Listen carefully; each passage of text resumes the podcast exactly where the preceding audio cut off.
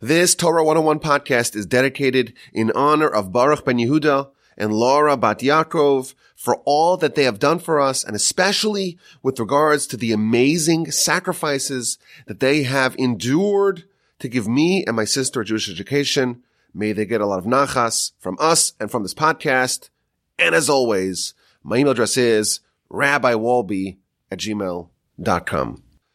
We are in middle of our exploration of the Rambam's 13 principles of faith, and we are up to principle number 11, the concept of reward and punishment.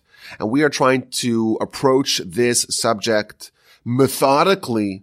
And we talked about the general idea of reward and punishment and the basis for that in our literature. And we talked about the differences between the way the Almighty metes out reward and punishment and the way we do it. And then last time we had the discussion, the scary discussion about what happens after you die and the timeline of the various different junctures of judgment and the things that could happen that can befall the soul after its departure from the body. And I told you last time that's going to be a little scary. Maybe you should skip this one if you're a little bit queasy and if you want to hear more, we'll talk more. And there was a groundswell to hear more. So I decided, we decided together, I guess, to talk more about what happens after you die.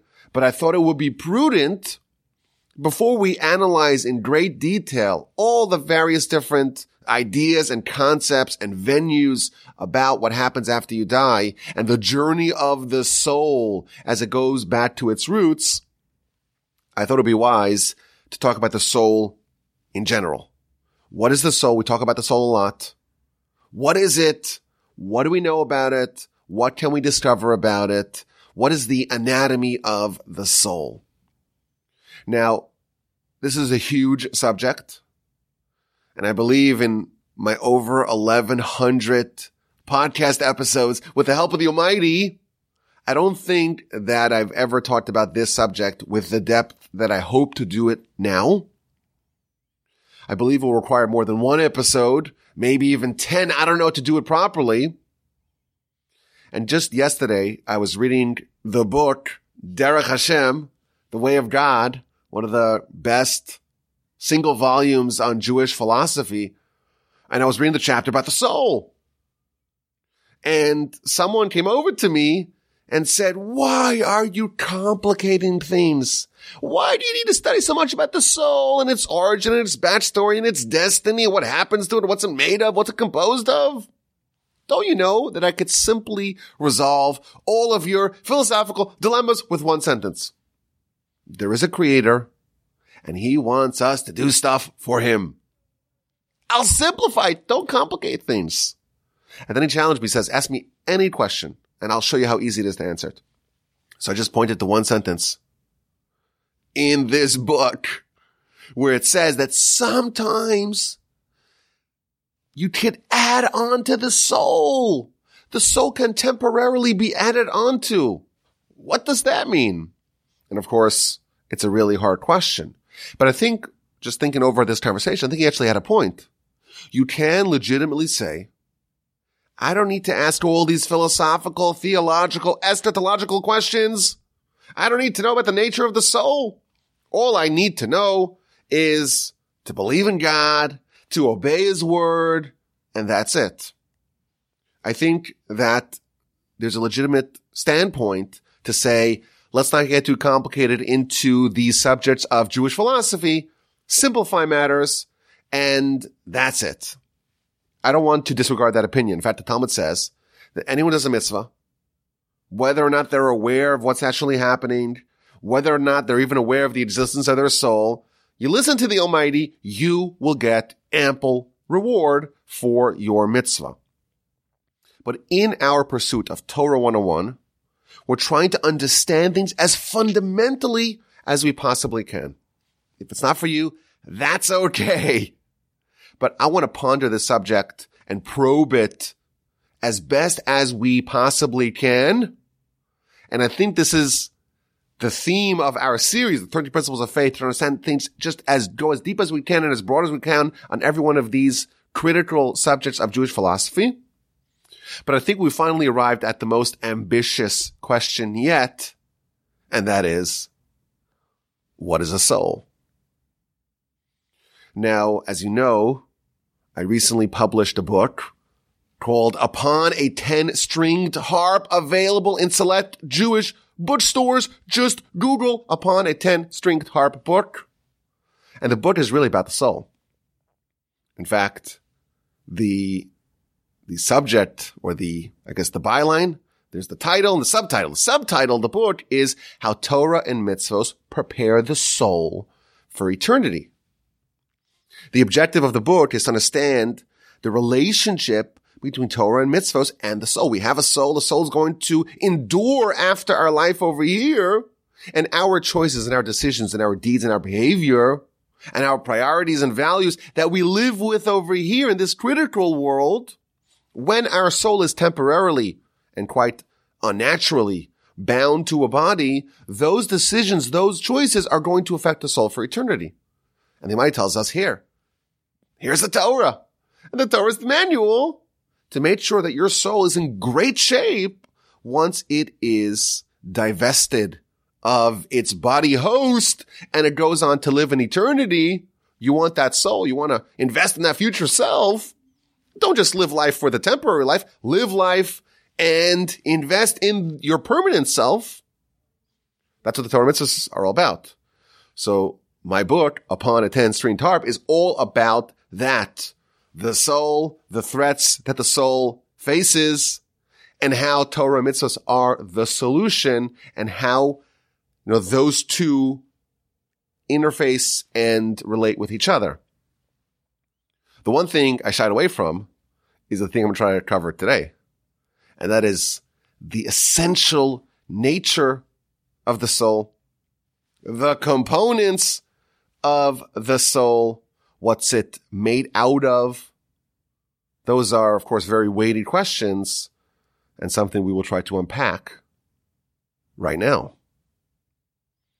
And of course, we should start with the basics. You always try to start with the basics and try to build upon that. And I started, I thought I started from the basics. And now I'm thinking that maybe we picked the most difficult place to start, but that's okay. Eventually we get to everything, I hope. The first we hear of the soul, of course, is in Genesis, chapter 2, verse 7. Vayitzar Hashem Elohim. And God formed man, dust from the earth. And he blew into his nostrils the soul, the neshama, the soul of life. And man became lenefesh chaya, to a living soul. This is obviously a very powerful, important, critical verse here. It raises all sorts of questions. What is this formation of man? What does it mean man is made from dust of the earth? What does it mean to blow life into his nostrils? You'll notice also that there are two words here that seem to be defined or translated as a soul. There's vayipach b'apav nishmas chayim, the soul of life and man became a living being, but that does not use the word neshama, nishmas, it uses the word nefesh. So what is a neshama? What is a nefesh? What is actually happening over here? So of course, whenever we have a problematic verse or a verse that raises questions, the first place we look at is the commentary of Rashi. And Rashi tells us the most basic idea we need to know about the soul this verse is describing the formation, the creation of man, and it's happening on two different, completely diametrically polar opposite levels. God made man from the lowlies and from the lofties. God made man from the tachtonim, from the lowest elements, and from the elyonim, from the highest elements. Guf, the body, is from the dust of the earth, the lowest possible thing we could think of. It's below us. We tread upon it. And that is where the body comes from. And where does the soul come from? The highest thing we could imagine, almost as if God blew into the nostrils of man the soul of life That is the closest thing we can even fathom to God. And that's the soul. And that's this crazy thing called a human. It's this hybrid of, on one hand, the lowliest thing, dust of the earth. And the other half is the loftiest thing we can fathom, the lofty holy soul that God blew into man's nostrils. And through this, man became a living soul, a nefesh chaya. What does that mean? And Rashi asks a very powerful question. If you look at chapter one of Genesis, the animals and the beasts are also called a nefesh chaya. Yet they don't have any neshama, any higher soul blown into their nostrils. So what is special about the human? Says Rashi, man is the most alive of all the creatures because man has knowledge and man has speech. Yes, animals, they have a soul too, but man has more. Man has more soul, more life because man has knowledge and speech. Now the commentaries on Rashi say something really interesting. This is going to be almost like the way we're going to enter this very vast, complex, labyrinthine complex subject. Animals have a nefesh. Animals have a soul. A soul that gives life. An animating soul. But humans have on top of that, we have knowledge and speech. These refer to higher levels of soul. If the animals have a nefesh, humans have a nefesh as well. But humans have on top of that a ruach, which is called a spirit, and a neshama, which is a higher level soul, and that corresponds to knowledge and speech. The fact that we can speak is because we have not just a nefesh like the other animals, we also have a ruach, a spirit, and that gives us the capacity to speech, to verbal speech. And we also have the capacity of knowledge from our neshama, again, things that the animals and the beasts do not have. And the commentaries point out that that means that there's at least three levels of the human soul. The lowest level, the nefesh, that is the same thing that the animals have. And then there's the ruach, the spirit, and that the animals don't have. And then there's the neshama, again, a higher level the animals don't have. And that gives man the capacity of knowledge. And the commentators point out that according to the Midrash, there are actually two higher levels that aren't even worthy to be mentioned because it's so rare to find someone that actually can access and have a capacity in those levels.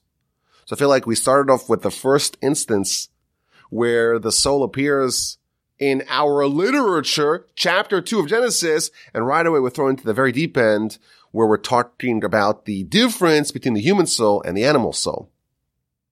And that's just Rashi. You look at the Ramban.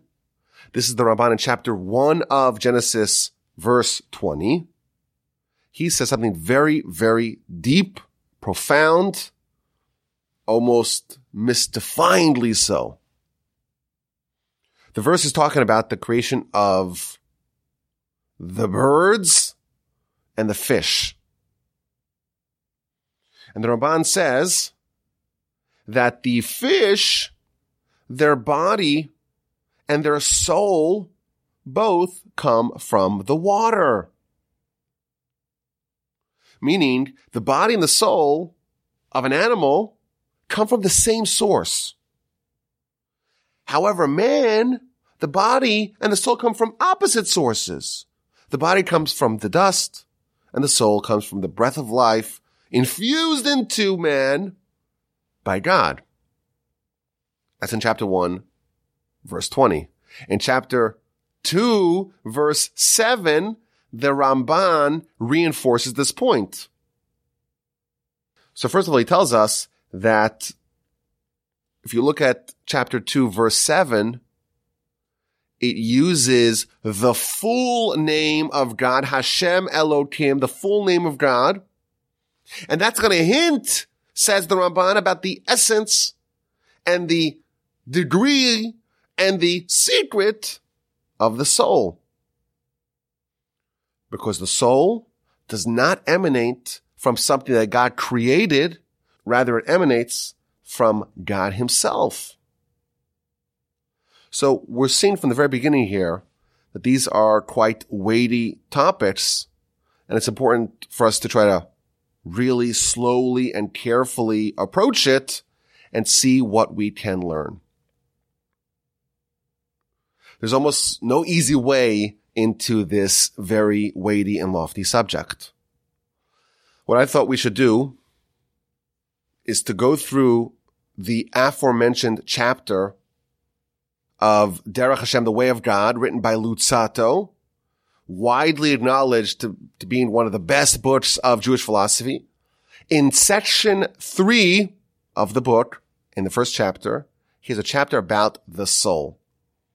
And he puts together a lot of these ideas we've seen already about the animal soul and the human soul and different parts of the soul. And that will help, I think, round out for us an understanding of the anatomy of the soul that we can then use as a springboard to understanding the nature of the soul and the challenges facing the soul and the relationship between the soul and the body. And eventually, of course, the relationship of the soul to mitzvos and to Torah. And eventually, of course, the soul and what happens to it in the afterlife. So the Ramchal Luzzatto begins the third section of the book Derech Hashem, the Way of God, by talking about the soul, and he starts off like this. In man, there is something that is not found in any other creation. There's a quality that we have that no other creations have. Man is completely unique in this one way. And that is that man is a combination. There is two different opposite parts that make up man. Man is comprised of a soul and a body, two opposites, and that is not found anywhere else, not in the angels above us, not all the spirits above us, not in all the animals below us, not anywhere in the entire universe, or really, as we would say, more about this in a bit, all the universes, there is no such parallel, there's no corollary, there's no other example of this phenomenon of an entity comprised of such opposites. And then he tells us that this soul, when we talk about the soul, we have to differentiate between the animal soul and the human soul. There's a soul that animals have. Anything that has blood has an animal soul. That animal soul is not really unique to a human. Animals have an animal soul as well. We have a human soul on top of our animal soul. So he tells us that there are characteristics of the animal soul. In the animal soul, you'll find feelings. So if a chimpanzee has feelings, or a cow has feelings, or a lion has feelings, and a human has feelings, that's not a problem because those are all characteristics of the animal soul. Natural intelligence, that is a feature of the animal soul. The ability to influence and to oversee the operation of the body, that is a characteristic of the animal soul. The ability to have senses that is a characteristic of the animal soul. We see that things are either alive or dead. They're never like partially alive.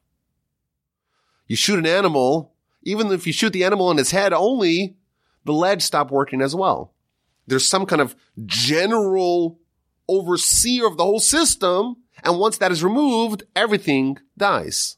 We call that the animal soul there's like a switch. If the animal soul is in, the animal is alive in its entirety.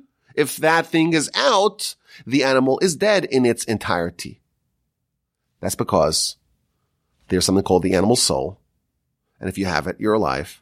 You're animated. Otherwise, you are dead. And again, humans have it as well. And the nature of every animal is determined by its particular kind of animal soul. And therefore you have animals that are more intelligent and animals that have great memories and powerful senses. And many of these animals, by the way, on the animal soul level are much more capable than us. Perhaps you've seen the video of the chimpanzee remembering the number one, one through 10 that blink very fast on a screen. We know that, you know, the shark could smell for miles and miles and miles. And uh, certain animals remember things forever, never forget anything. That's because their particular animal soul is endowed with certain natural abilities and talents that may even exceed ours. The only reason why we lord over them is because we have the human soul on top of our animal soul. But in the human animal soul, we have the, the Ramchal tells us imagination, memory, intelligence, and will. So it's the beginning of this chapter. He says, when we talk about the soul, it's very important to differentiate between the animal soul, that level of soul, of spark of life. All the animals have as well, and that doesn't differentiate us from the animals. In fact, you can make the argument that we're actually on the animal soul level much less talented than the animals because, you know, there are skills and abilities that they have that greatly exceed what we have. And then he tells us, but besides for that, besides for the animal soul within man, there is also a lofty soul. There's also a distinctly holy and spiritual soul. That's the human soul. And the objective of this human soul of this elevated soul is to connect man to the upper spheres. And the reason why the entire universe, we believe, hinges upon man, meaning if we do a mitzvah, it affects not only us and our environment, it also affects the entire ecosystem of the heavens. The heavens all depend, we're told, upon the deeds and the mitzvos of humans. Why? Because we are connected to the heavens in a way that no other animals are because we have a human soul that's rooted in the highest spheres. And therefore our deeds are going to impact and move the needle of the heavenly spheres above. Moreover, tells us Ramchal, through that higher soul is the concatenation of divine vitality. What does that mean? Everything must rely on a connection to God. You start the basics of Jewish philosophy and theology, and that is there's only one source of life, there's only one power and that is God. There's only one true existence, independent existence, and that is God. Everything else is dependent upon God. Only God is independent. Everything else is dependent upon God. And therefore, everything must have some sort of connection with the Almighty in order to exist. The way the Ram starts off, if you remove God from the picture, everything else ceases to exist. If you remove everything else from the picture, God is undiminished. Only God is independent. Everything else is dependent upon God for vitality, for life, for continuity. But how is this table and this glorious microphone and the clouds and the humans and the cats and the trees, how are they connected to God? This is what he's saying over here. Everything must be connected to God in some way, but not everything has the same degree of connection. To the degree of something's holiness and spirituality, that is a reflection of the closeness of its relationship with the Almighty. Meaning, if you have something which is an angel, angel is very holy, very lofty. What that means is that it has a more direct flow of vitality from God than the, the animals. And the way this works, this is the common analogy. If you have a filter and you want to drop light through a filter. So you put the light, it goes through the filter and there's light that comes on the other side, but the light that comes out of the other side is not quite as powerful as the light that precedes the filter. So you have a, a very strong strobe light and it goes through a filter and now the light is slightly diminished. And now you put on a second filter and now the light is even more diminished. What if you put a thousand or a hundred thousand or a million filters upon that light? You may still have light emanating through the side, but it'll be much fainter. It's the same source of light, but it's not quite as powerful. The Almighty is the only source of light and vitality, and it flows to all things, but not with the same rate, not with the same intensity. The human soul is much higher on this totem pole and the divine vitality that it gets and that gets passed through it, it happens on this level where it goes first to the higher parts of the human soul and eventually filters down to the animal soul and from there to the body and from there to the animals, but more about that in a little bit. Again, very advanced ideas here about how the, so to speak, vertical relationship that we have you know, our body, with the animal soul, with the human soul, that goes up very high on this totem pole, this hierarchy. And therefore there's a closer connection to God from those sources. Ramchal continues and tells us that there is an ideal relationship between the human soul and the animal soul. Ideally, the management goes top down.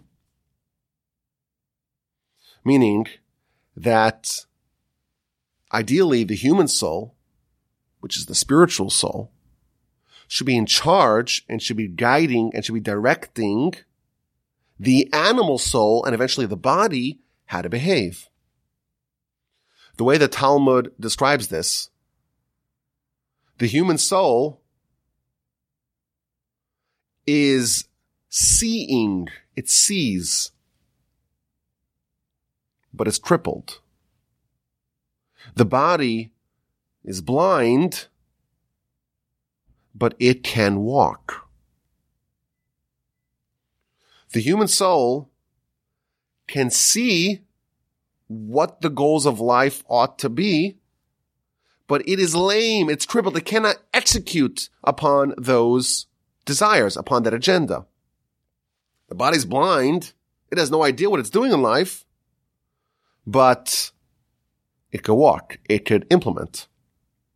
In the ideal world, the higher soul, the seeing soul will direct the animal soul and the body to execute and implement its agenda. It can't do it himself. A soul can't do a mitzvah. A soul needs to kind of direct and guide the body which is the blind and the non-crippled half of this duo, the soul must guide the body to implement and execute its agenda. Then he tells us that the soul is connected to the lower soul and the lower soul is connected to the body via the blood. Now, I want to just give a little crude analogy to explain this idea. You know, if you think about the body, what's the body? The body is not just like a jigsaw puzzle of different limbs. And not just, oh, you have an arm, a right arm, and then there's a left arm, and there's a right leg, and a left leg. It's all interconnected. There's a cohesive system here. It's one, one cohesive ecosystem. Everything is interdependent and interrelated. But what happens? Again, this is a crude analogy. What happens if you cut off the leg? Will the arm still work? It will, right? The brain will still work. The heart will still work. What happens if you cut off the head? And I'm not advising this. What happens if you cut off the head? The leg stops working. So understand, if this is one cohesive ecosystem, why when you cut off the head, again, not advising this, this is just an analogy, a crude analogy. Why when you cut off the head does the leg stop working, but when you cut off the leg, the head does not stop working? The answer is there's a certain hierarchy the brain, so to speak, is in charge of determining the vitality and the life and the direction of the leg. So if you remove that part, everything that's below it ceases to work as well.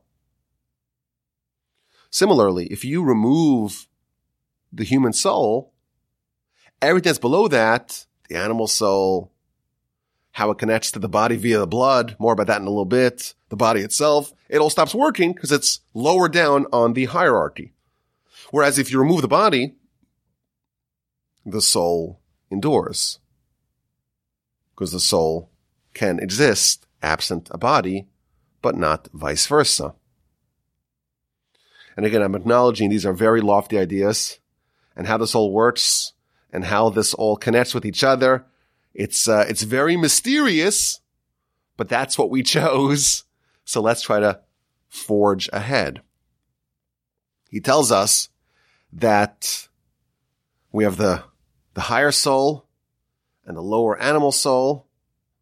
And then we have the body and it connects the glue connecting the lower animal soul with the body is the blood. In fact, the Torah tells us that we're not allowed to eat the blood. Kosher animal, you eat the animal, but not the blood, because the blood is the soul. What does that mean? That's what he's referring to over here. The blood is the most ethereal part of the body, and it is the glue that connects to the animal soul, and you don't want to eat the animal soul of a cow, because then you are absorbing some of the characteristics of the cow. You don't want to be a bovine. Now, what does it mean that the blood is the glue? So first of all, like I mentioned earlier, every animal that has an animal soul has to have blood. And Rabbi Aryeh Kaplan, who wrote this translation of the way of God that we're using, he has a very interesting footnote about this little piece in Luzzatto and Ramchal about the blood. So he tells us that according to the Talmud and the other Jewish sources, there is a measurement called a revius, which is about three ounces. The three ounces of blood, that is sufficient blood for life. Now, why this amount? Either because that's the minimum amount of blood needed for life.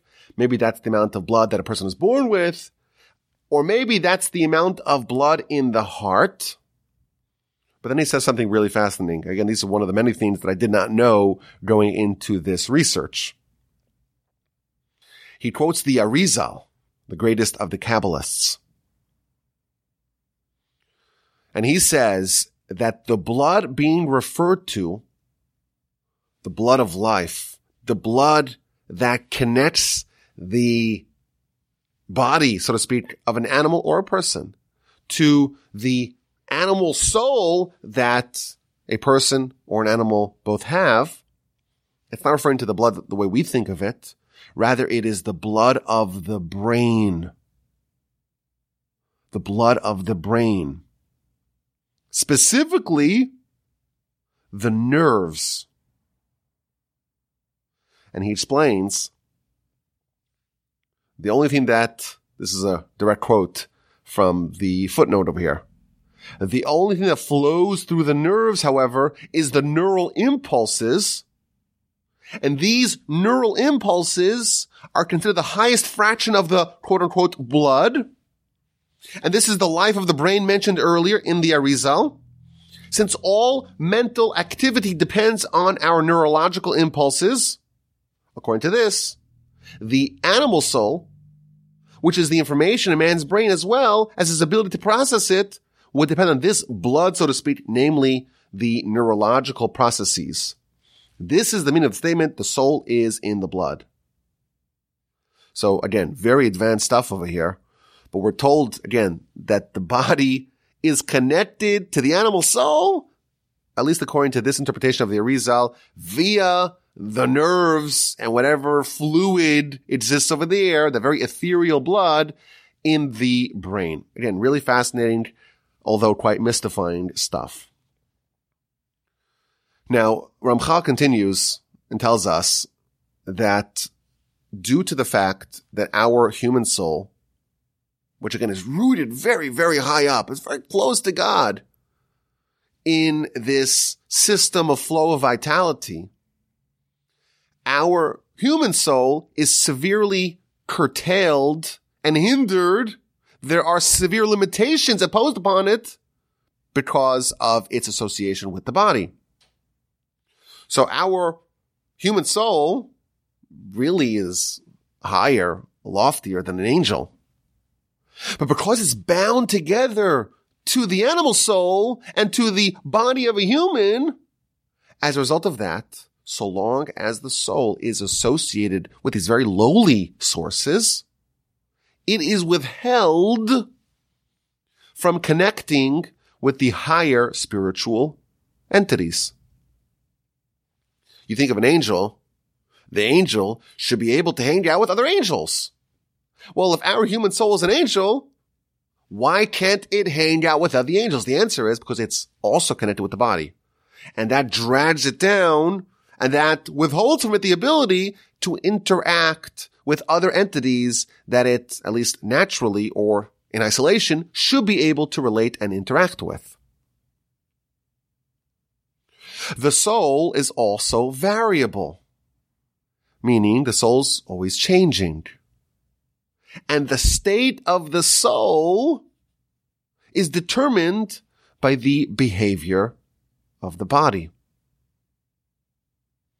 And this is again the, you know, the, the very difficult challenge of the soul. Imagine you could see you're just a cripple. This is the analogy of the Talmud. You know, you see danger everywhere.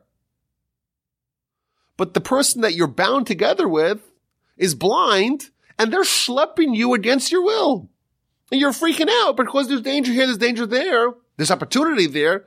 But this person who's blind that I'm bound to is stumbling into every danger and every obstacle and avoiding all the reward, all the good things, all the opportunity. And there's nothing, or there's almost nothing that the soul can do to impose its will upon the body. And that's the day of free will, where a person can exist in both of these spheres and a person has to choose which one to favor, which one to veer towards. Are you going to listen to your seeing but crippled soul, or are you going to listen to your blind but capable body? And the soul and its destiny is going to be determined by the choices that the human makes the degree of connection the soul has with the light of God, the degree of status that the soul is going to earn in the afterlife is going to be determined by the choices that the soul and the body, when fused together in divine mandate, make over the course of its lifetime. Will it become close to God? Will it drag the body and elevate the body with it? Or will it be distanced from God. And again, ideally, it's the higher soul should make the choices, but that's the ideal sense, and that is the struggle and the challenge. And then he tells us that the soul, we talk of the soul, this is something we've already seen a little bit earlier. We talk of the soul as one entity, but the truth is there's many different levels and many different parts. And you can think of it, says Ramchal, as many different souls linked together in a chain. If you have a chain, the chain can have, I don't know, 10, 20, 100 links in it. It's one chain, but it's many links. So too, it's one soul, one human soul, comprised of many links, different little subsouls we can call them, that are all connected like links in a chain. And then he tells us, because this is one chain with many links, parts of it can temporarily leave. You'll still have a chain. You could also add onto the chain. That's all possible. That's the dynamism of the soul. He's going to tell us a little bit later on. When you dream, it may be experiences that the parts of your soul that remove themselves temporarily from this chain when you are sleeping, they may pick up information, true or otherwise, in their excursions while they are taking a break from your chain. Very advanced stuff here. And he points out the body is totally oblivious of what is happening to the soul. The body is not aware at all of all that is occurring here to the soul and the links in the chain. If you pull off one of the links in the chain, the body has, there's no appreciable, detectable difference in the body. Rather, he tells us the function of the higher souls is man's true essence, meaning true, very high, lofty spiritual essence, and its relationship with the higher spheres as well. So he quotes, he quotes a teaching in the Talmud, and this is how you understand this teaching, even though again it's still very mystifying. The Talmud tells us that when Shabbos starts, you get an extra soul. And then when Shabbos leaves, you lose that said extra soul. Neshama Yisera, extra soul you get on Shabbos. The human body is not able to perceive that. Because you can add links to the chain, but our senses are not connected to our, to our soul. Unless, of course, we develop those senses. Ah, that's the, the next level. You can develop senses to pick up, to experience, to feel what your soul is actually going through. But by default, for sure, the human senses are not connected at all to the level of the soul. So if your soul is in agony, you have no idea. If your soul is delighted, you may not feel anything.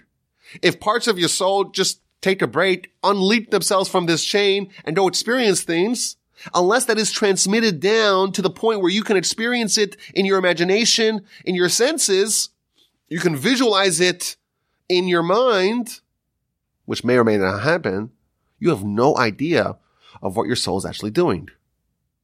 The great sages of yore, when they would go to sleep, their parts of their soul would go up to heaven and would study in the academy of Rabbi Akiva in heaven, and the academy of Rabbi Yishmael, and the academy of Rabbi Meir, and the academy of Rabbi Shimon Bar Yochai, and they would come back to the body, and they would remember it. Because the connection between these links in the chain and the person's elevation of self to be able to become more sensitive to the soul, they've developed themselves to such a degree that they actually remembered what they experienced. This may be, in fact, a version of prophecy. Prophecy is what your soul attains, and you know because your life and yourself and your identity has been elevated to the degree that what your soul knows, you know. But most of us, we have no idea what's going on with the soul, what it knows. It just, you know, it, the transmission does not go all the way down to our consciousness. And then he tells us, according to Jewish sources, there are five general parts of the soul. We mentioned them earlier, the nefesh. The level up is the ruach. The level up is the neshama. And then even a higher level, the level of the chaya and the level of the yechida. And again, recall earlier when we spoke about in Rashi, who says that the human has on top of the animal speech and knowledge that referred, we were told, to the ruach and, the, and to the neshama. But most people don't have a connection with the chaya and yechida, and therefore it's not important to mention it. And the commentaries tell us that only the lower three, namely the nefesh, the ruach, and the neshama, have any connection to the body. The two highest ones, the chaya and the yechida, have absolutely no connection with the body. And therefore, someone who has any association with their chaya and yechida, we would call that person already a prophet. They've already transcended from their body and they've become something like an angel or maybe something even higher than an angel. But listen to this. I'm going to tell you a cool secret. Only between us. The Talmud tells us in the book of Brachos, page 10a, that David had five verses that started off, Baruchi nafshi es Hashem. Let my nefesh, let my soul praise God. Why did David compose five songs, five praises that his soul should praise God? Says the Talmud, because the only thing that can praise God is the human soul. And then the Talmud explains the human soul is so similar to God. And it's similar to God in five different ways. And therefore it's appropriate for the human soul to come and praise God. Explains the Talmud. Just as the Almighty fills up the entire world, so too the soul fills up the entire body. Similarity number one. Just as the Almighty sees but is unseen, so too the soul sees but is unseen. Similarity number two. Just as the Almighty provides nourishment for the entire world, so too the soul provides nourishment for the entire body. Similarity number three. Similarity number four, just as the Almighty is pure, the soul is pure, and finally, just as the Almighty sits, so to speak, in the inner sanctums, so too the soul sits in the inner sanctums. And therefore it's appropriate. Whoever has these five qualities, these five characteristics should come and praise he, capitalized, God who has these same five characteristics. What does this mean? I feel like we're so deep into this already now. It's beyond the point of no return. We've burned the boats. We've burned the bridges. We've crossed the Rubicon. We're in this together. It's too late. We can't undo this. As just tell us that these five classifications of the soul and how it compares to God are corresponding to the five parts of the soul or the five souls, subsouls linked together in a single chain. When it says the Almighty fills the entire world, similarly, the soul fills the entire body, there's a reference to the nefesh, the lowest level of the soul. When it says that the Almighty nourishes the entire world and so too the soul nourishes the entire body, that's a reference to the spirit, to the ruach. When it says the Almighty sees but is unseen, and the soul likewise sees but is unseen, that's a reference to the neshama. Neshama sees everything, but it is unrevealed. When it says the Almighty is pure, so too the soul is pure, that is a reference to the Chaya.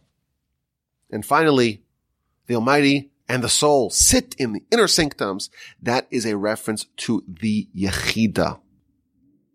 That's the, just the, the deepest and the highest and the most sublime, the holy of holies, the most pure of all.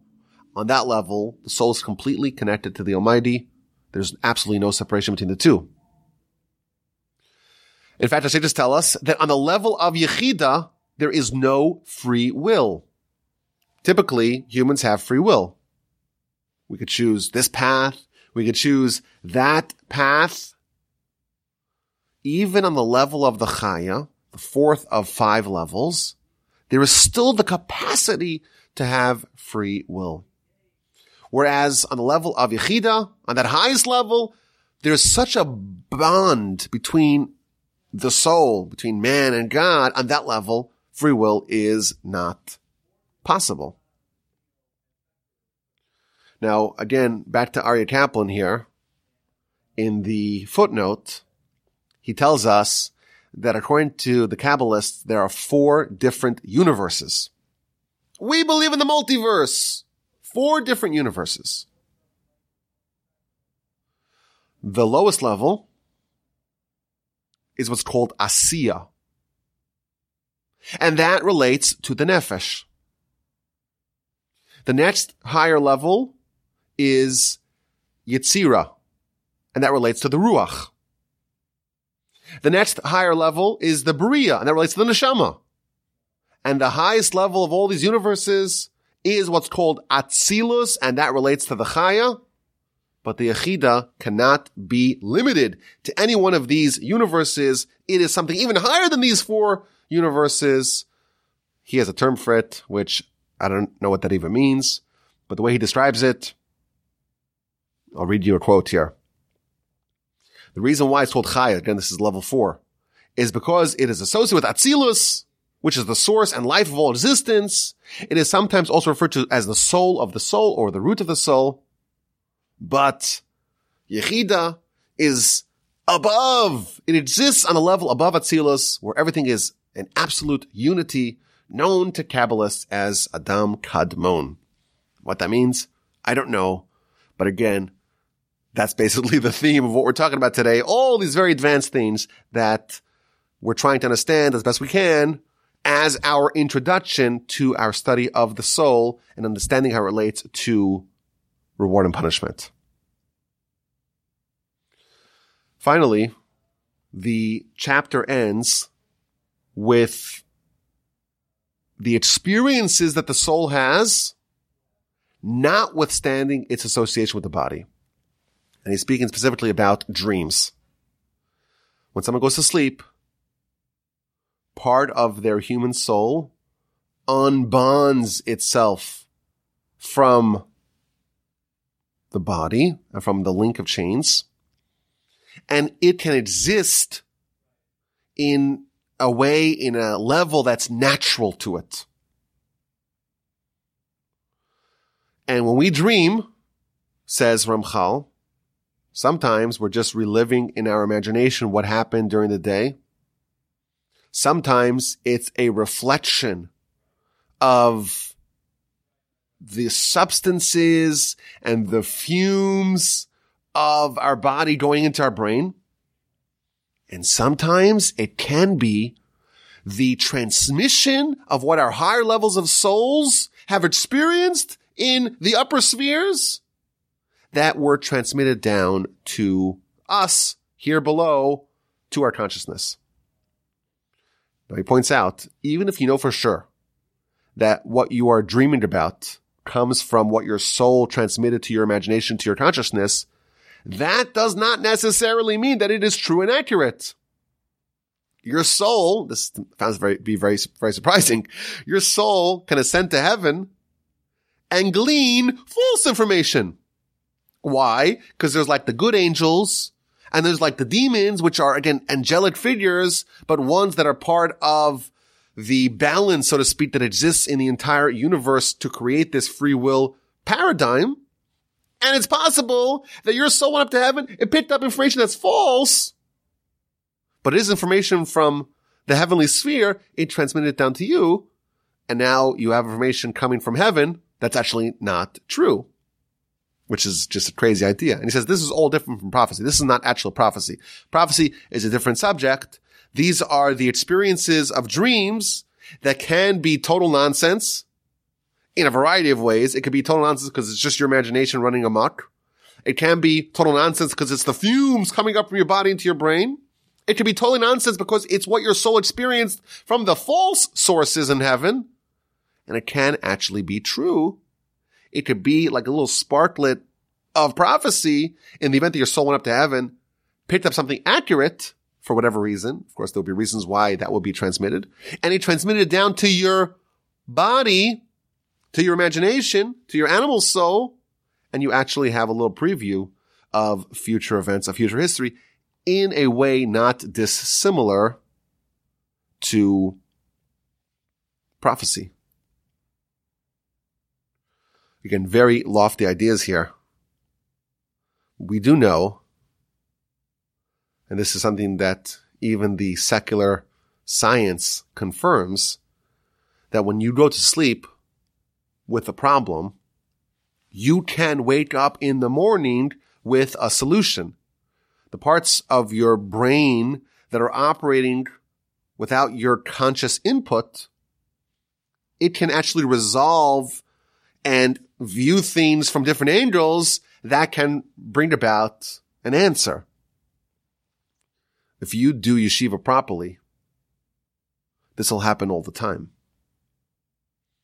The yeshiva schedule is all about studying the most advanced parts of Talmud with the commentaries and having big problems and filling your brain with that. And every night you go to sleep with a problem and every morning you wake up with a solution. The great sages wake up in the middle of the night multiple times to write down, to jot down their notes that the brain was studying when it was, when your soul, so to speak, was going on a little saunter, was sauntering up in the heavenly spheres and it was picking up solutions resolutions to your problems. I had another idea here. You know, we have this whole description of this really lofty spiritual soul, the breath of God, so to speak. What does that even mean? So advanced, so holy. And it's bound together to your body. Lowest of the low. How does the soul endure? So the word that I came up with this is spiritual dialysis. Your soul, it's so unnatural for your soul to be here, to be bound with the body and deal with all the mishagas of the body. It has to be cleansed of that noxious influence because the soul again is not supposed to experience that. And that's why you have to go to sleep. You have to cleanse it out. The Talmud tells us that you cannot go three days without sleep because then you will die. Now, what, what does that mean? Does that mean literally can't, if you, if you don't sleep for three days, you, your body will die? I don't think that's actually true because there have been people who have gone more than three days. I think the Navy SEALs, they make them go for a long time without sleeping to test their endurance, to see if they make up the, the quality a fighter needed to be part of the Navy SEALs? I suspect that what this is actually saying is that your soul needs a periodic refresh. Because again, it's even if you're very holy, you still have a body. And your body is going to be giving off, we could call them little fumes that are very noxious and harmful to the soul and then you go to sleep and those parts of the soul unbind themselves from the chain. They go up to heaven and they're cleansed and therefore they can be alive. Maybe that's part of what's happening at night or whenever you sleep. When you sleep, parts of your soul are going for a cleansing. But again, it is a portal to very advanced experiences of your soul. You may not be aware of it. That's the whole theme here. We have this hidden part of ourselves, seen, but is seeing, but is unseen. We're not aware of it. We don't see it, but it's operating and it's actually more alive than our body. It's just crippled. The Arizal, he was once sleeping and he was murmuring, murmuring in his sleep. And Rabbi Chaim Vital, his confidant, his student, his protege, started leaning in to hear what the great sage, what the great Kabbalist was murmuring in his sleep. And Arizal woke up. And he says, Oh, I'm sorry. I didn't mean to wake you up. I just wanted to hear what you were saying. What kind of Torah were you saying? So he responded, he says, I was being taught in the heavenly sphere something about the episode of Bilam. But if I wanted to tell you all the experiences that I was able to experience in heaven, I would need to speak for 80 years straight without stopping. And then it would still not be complete, my transmission of what I experienced. The soul is, is almost limitless. The soul is the closest thing. We're talking more about this, of course, in, in future episodes. The soul is the thing that's most comparable to God. It is, of course, a creation of God, which is the pet peeve we have to avoid. It's not a part of God. God doesn't have any parts. It is a creation of God, but it is one of the highest creations of God. There's no buffer. There's no filters between God and the soul, at least in the highest level. And therefore it has more capacity for holiness than almost anything else in the world. Or maybe anything else in the world. It's like the Torah. The Torah is the unbridled, unalloyed, unlimited, unhindered will of God.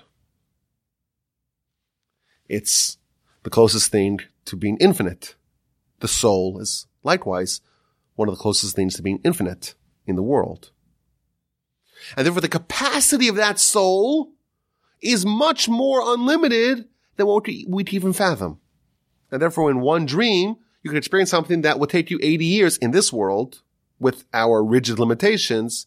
It would take you at least 80 years to try to convey if you were speaking nonstop. Thus is the power of the soul it's constricted into this tiny little world in our lifetime. That causes it all kinds of problems. But that is the raw power of our soul and its high levels. So did we answer our question, what is the soul? I feel like we learned a lot. We learned about the soul, its makeup, its components, its anatomy. There's still a lot more to discuss, but we've seen a lot. We've seen, of course, the basic idea that man is a hybrid. There's the body from the earth, the soul from the heavens. Man can speak. Man has knowledge. The Ramban tells us that the soul does not come from the elements. Unlike the fish, the body of the fish, the soul of the fish, the body of the animal, the soul of the animal comes from the same source. The soul comes from the heaven above. And we read through this amazing chapter in Derech Hashem, he talks about the difference in the animal soul and the human soul and the string of souls and how the soul connects man to the upper spheres. And it is the link through which the vitality flows from heaven on high. And we learn about how the deeds, the choices, the behavior of man determines the fate of the soul. And of course, that has a ripple, cascading ripple effect upon the heavenly spheres. The soul sees, but is crippled and our ultimate state for eternity is going to be determined by the state of our soul. Think of this as introduction. There is still so much to cover. You know, the backstory, the history of the soul, the destiny of the soul, the challenge of the soul, where the soul was prior to coming here, where the soul goes after it leaves. The soul of Adam is a very important question that we hopefully will ponder. The relationship and the mirror images of the body and the soul.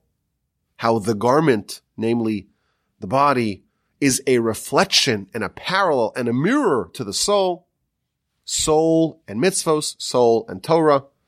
And again, as I mentioned earlier, my biggest pet peeve the misattribution of the soul's nature. But of course, the main subject that we're trying to figure out is the soul and reward and punishment.